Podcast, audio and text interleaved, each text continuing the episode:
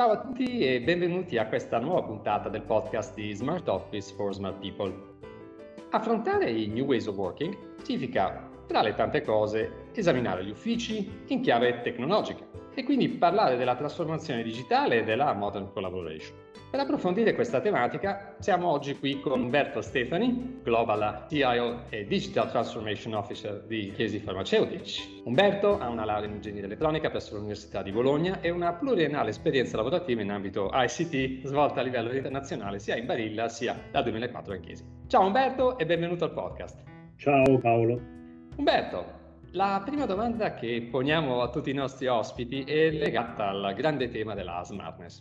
Cosa vuol dire secondo te oggi essere smart people in smart office? Allora, partiamo da una semplice premessa. Essere smart people vuol dire essere in grado di lavorare per obiettivi.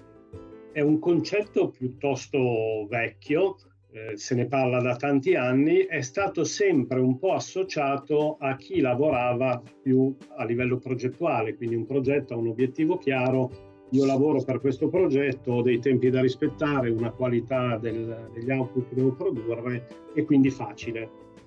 Però eh, dobbiamo anche pensare a chi all'interno di un'azienda svolge un compito magari più continuativo, ripetitivo, dove applicare il concetto di obiettivo eh, è un po' meno facile, anche se eh, lavorando sulla costruzione di indicatori eh, o di, di, diciamo di, di, concetti è possibile farlo. L'abbiamo sperimentato in maniera fantastica in questo periodo. Il periodo è stato negativo, il lockdown, la pandemia, eh, però dall'oggi al domani ci siamo dovuti spostare dall'ufficio a casa e quindi non controllati direttamente dai, dai nostri capi.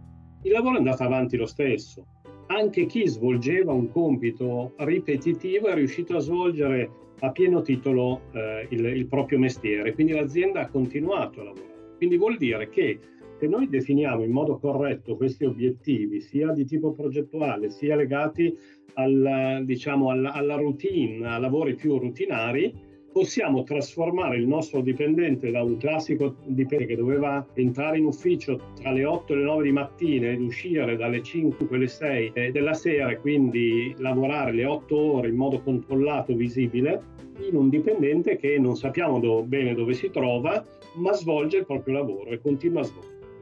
Ovviamente dietro a questo, eh, questo lavorare per obiettivi c'è una, un c'è una sorta di cambio culturale, bisogna lavorare sulla fiducia, cosa che è facile da dirsi ma non è completamente facile da, da realizzarsi anche perché diciamo la nostra cultura a livello italiano, la cultura dell'imprenditore, io ho sempre lavorato in aziende familiari, l'imprenditore dice lavori se ti vedo e se sei in ufficio, se sei a casa o da qualche altra parte non so se svolgi bene il, il tuo mestiere. Diciamo che questa esperienza negativa della pandemia ha, ha sbloccato dei meccanismi e ha permesso di capire anche queste persone magari un po' più reticenti eh, nei confronti del, dello smart working che in effetti ci si può fidare delle persone, dei propri dipendenti, perché tengono all'azienda, perché svolgono il proprio lavoro anche se non controllati e quindi questo ha sbloccato, ha sbloccato e ha trasformato e trasformerà per sempre il modo di lavorare perché non torneremo indietro, non torneremo, cioè la normalità che avevamo una volta non ci sarà più. E quindi il lavoro flessibile è, è ormai parte della, della, nostra quotidianità.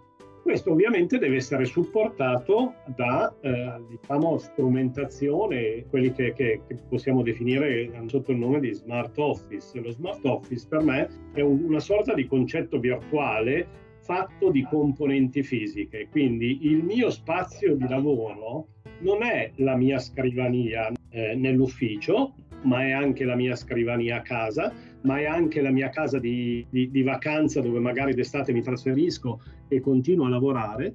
Quindi è, è fatto di componenti fisiche, ma è, una, è un ufficio esteso. Concordo pienamente con il discorso della, della, fiducia, una delle basi dello smart working, tant'è che appunto a, quest- a questa materia abbiamo dedicato una puntata dei nostri podcast. Invece, Umberto, Lato tecnologico e digitale, quali sono secondo te le caratteristiche fondamentali che oggi deve avere un moderno workplace? Allora, intanto deve consentire di lavorare indipendentemente dal, dal luogo in cui mi trovo E questo vuol dire che tutto quello che devo fare lo devo poter fare attraverso gli strumenti che ho a disposizione, il notebook piuttosto che l'iPad, piuttosto che eh, lo smartphone. Quindi vuol dire che la carta deve scomparire dal nostro modo di lavorare. Se non facciamo scomparire la carta, noi dovremo ogni tanto ritornare in ufficio per firmare qualche pezzo di carta. Quindi le tecnologie che noi dobbiamo mettere a disposizione, abbiamo messo a disposizione e che continueremo a mettere a disposizione, hanno proprio questo scopo di poter svolgere a pieno titolo, cioè al 100%, il proprio mestiere indipendentemente da dove sono. Quindi noi abbiamo cominciato eh, un po' di anni fa a trasformare i nostri uffici in uffici liberi dalla carta e quindi digitalizzazione diciamo a, a piena velocità, utilizzo di firme digitali, applicazioni e servizi accessibili indipendentemente da dove mi trovo.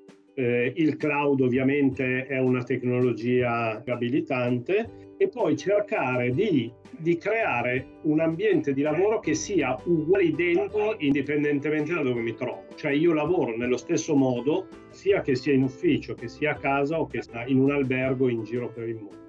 Un altro concetto che si può aggiungere e che lo vedo già anche all'interno di Chiesi come trend è quello del, proprio del posto di lavoro in ufficio, che probabilmente fra un po' di tempo non ci sarà più cioè non avrò più la mia scrivania il mio contesto di lavoro, ma andremo verso delle scrivanie non assegnate quando vado in ufficio attraverso un'app, vedo dove c'è una postazione libera, mi siedo e lavoro. Cioè io devo poter arrivare col mio notebook, collegarmi a una docking station e lavorare tranquillamente per svolgere il mio lavoro esattamente come lo svolgo quando trovo a casa. Questo è proprio un trend, un trend evidente. Noi abbiamo costruito eh, recentemente un nuovo palazzo uffici dove abbiamo messo l'headquarter. L'abbiamo inaugurato proprio in mezzo alla pandemia a metà dello scorso anno. Purtroppo non, abbiamo, non l'abbiamo mai visto, non l'abbiamo ancora visto pieno di gente. Ovviamente la presenza in ufficio è, è contingentata, però l'abbiamo, l'abbiamo, disegnato e progettato proprio secondo questo, questo schema. Grazie Umberto, molto interessante anche questo aspetto dell'esperienza utente. Ecco, proprio su questo tema spesso e volentieri la tecnologia eh, viene incontro anche ai lavoratori e a chi popola gli uffici grazie magari alla demotica e soluzioni di building automation. Ecco, su, su questo punto cosa avete fatto in Chiesi e secondo te poi qual è il ruolo della tecnologia oggi in quest'ambito?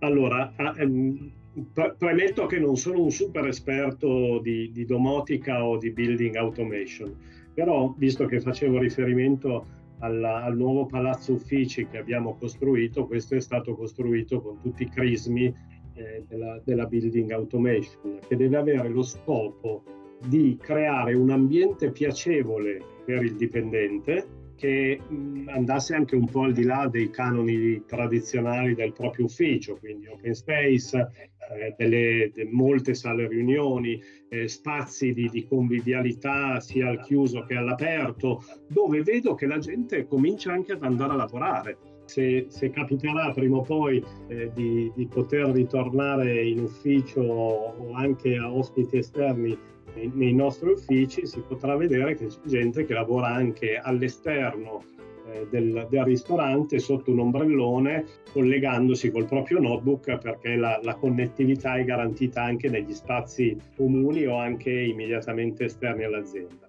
E, e questo crea una sensazione di benessere perché il, il luogo è bello, eh, è anche esteticamente bello e questo, anche questo aiuta diciamo, il benessere. Dopodiché ci sono tutta una serie di tecnologie che sono anche meno visibili alla persona che vive in questi uffici, quindi a noi dipendenti, ma che servono a eh, garantire un, degli uffici più sostenibili, quindi risparmio energetico, quindi automazione che accende e spegne le luci in funzione della presenza piuttosto che regola la temperatura. Il nostro, il nostro edificio è stato certificato con tutti i certificati e i crismi della sostenibilità è 100% sostenibile. Questo è, è, il modo e sarà il modo di costruire gli uffici anche, anche nel futuro. Quindi al di là dell'open space può piacere o può non piacere, ma non è più l'open space in cui io ho la mia postazione, vado e me ne sto otto ore in quella postazione lì No, ho la possibilità di trovare degli spazi anche più piacevoli o più adatti al tipo di lavoro che faccio in quel momento. Eh, oppure ho bisogno di, di, di respirare aria e quindi vado all'esterno, eccetera. Grazie Umberto anche per questi spunti. Parlare di uh, modern collaboration dal punto di vista digitale porta a immaginare l'utilizzo no, di app che spesso aiutano le persone a, a, chattare come se fosse un WhatsApp. Penso ad esempio alle soluzioni che ci sono in Office 365, Teams, eccetera.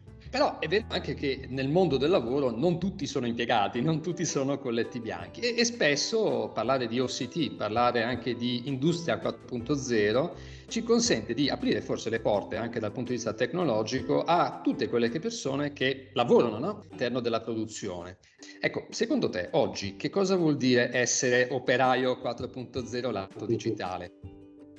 Premessa, siamo un'azienda farmaceutica altamente regolamentata, altamente dipendente eh, da norme e regole stringenti. L'innovazione è un po' frenata da, da, tutte queste regole, anche se si cominciano a vedere dei segnali eh, interessanti anche da, da, questo punto di vista. Eh, l'industria 4.0 è, è la tecnologia intelligente portata eh, sulle linee di produzione. Se, se, dovessi confrontare la nostra industria, quindi il mondo farma con altre, con altre aziende, siamo, siamo, un po' più indietro, anche se anche noi cominciamo a, a pensare a, a, tecnologie tipo l'Internet of Things, l'adozione di sensori, la predictive maintenance e tutti quei concetti che ruotano attorno al mondo, al mondo produttivo. Eh, l'operaio da questo punto di vista è ancora una di quelle figure aziendali che è dotato di poca strumentazione, perché non hanno un PC personale in genere, a parte magari i capi turni o, o capi dipartimento, non hanno uno smartphone, hanno delle postazioni condivise e quindi diciamo che la limitazione dal, da questo punto di vista è ancora, è ancora un po' forte. Quindi lavorano più utilizzando strumentazione e tecnologia a bordo delle linee di produzione che evolvono e, ad- e adottano tecnologie sempre più avanzate.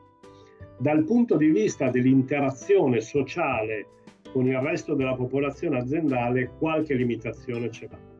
Anche se eh, ogni tanto si parla di assegnare una, un PC anche a loro, di dare uno smartphone anche a loro. Fortunatamente eh, nel nostro caso il numero di eh, blue collars, quindi di operai, è limitato rispetto alla popolazione aziendale complessiva. Cioè, gli operai sono una percentuale, adesso dire 10-15% della popolazione aziendale, che è diverso rispetto a altre industrie, per esempio come non so, può essere la Barilla, che è una, un'azienda in cui ho lavorato per tanti anni, dove la metà della popolazione eh, fa l'operaio, perché eh, c'è bisogno di, di molta forza lavoro negli stabilimenti produttivi. Noi abbiamo numeri molto più piccoli e, e, poi eh, la specializzazione degli operai nei nostri stabilimenti è molto più alta. Grazie Umberto anche per questi interessantissimi spunti. Eh, stiamo arrivando ora al termine di questo nostro episodio. Ecco, volevo farti un'ultima domanda. Alla luce della tua pluriennale esperienza come manager in ambito ICT, quali consigli, anche tecnici, eh, puoi dare sulla digital transformation? Allora, eh, definirei un importante, una sorta di principio guida, semplicità. Questo è una, una sorta di mantra che dobbiamo avere costantemente in mente. Le cose semplici funzionano, quelle complesse il più delle volte non lo fanno. E quindi la semplicità è una sorta di, di, di leitmotiv che dobbiamo continuamente considerare e perseguire. Dopodiché, ritornando al tema un po' del, del workplace, la, lasciami utilizzare una sorta di, di, di, di, metafora. Il workplace deve diventare empatico. Non so se è facile capire questa cosa, ma provo a spiegarmi. Beh, no, non deve essere il proprio posto di lavoro considerato una sorta di gabbia in cui io sono dentro e oddio, oddio, a seconda di quello che devo fare, devo pensare quale strumento utilizzare, in che modo farlo ma deve essere, deve essere una sorta di, di salotto no? che, eh, che, mi rende confortevole il mio modo di lavorare. Quindi devo pensare di meno a quale strumento utilizzare per fare che cosa, ma seguire di più il mio, il mio flusso di ragionamento e quindi il workplace deve in qualche modo adattarsi sempre di più a eh, un comportamento naturale delle persone. E quindi da questo punto di vista bisogna aiutare il, il dipendente e, e, qui entrano in gioco tecnologie tipo quelle degli smart assistant o l'interazione vocale in cui io dico che cosa devo fare, non so bene qual è l'applicazione che mi risolve questa cosa qui o quale strumento devo, devo aprire, ma in funzione di quello che faccio è, è poi il, il, mio workplace intelligente che mi suggerisce come fare. Non so se, se, ho, reso, se ho reso l'idea, quindi è, è proprio un fatto di, di, di, avere una zona di conforto, cioè deve confortarmi il mio posto di lavoro e non deve essere una cosa che tutti i giorni mi dà degli schiaffoni perché non riesco a fare una cosa e, e non mi ricordo quale applicazione devo aprire, che cosa devo fare, come devo fare per approvare una richiesta di acquisto su SAP oppure eh, se devo approvare un, un modulo di assunzione o cose di questo è stato molto bello poter raccogliere da un manager esperto come te, Umberto, tanti interessanti ed utili spunti. Grazie davvero per averli condivisi qui con noi oggi. Un grazie ovviamente va anche a tutti i nostri sempre più numerosi ascoltatori. Continuate ovviamente a seguirci in questo podcast. Ciao! Grazie.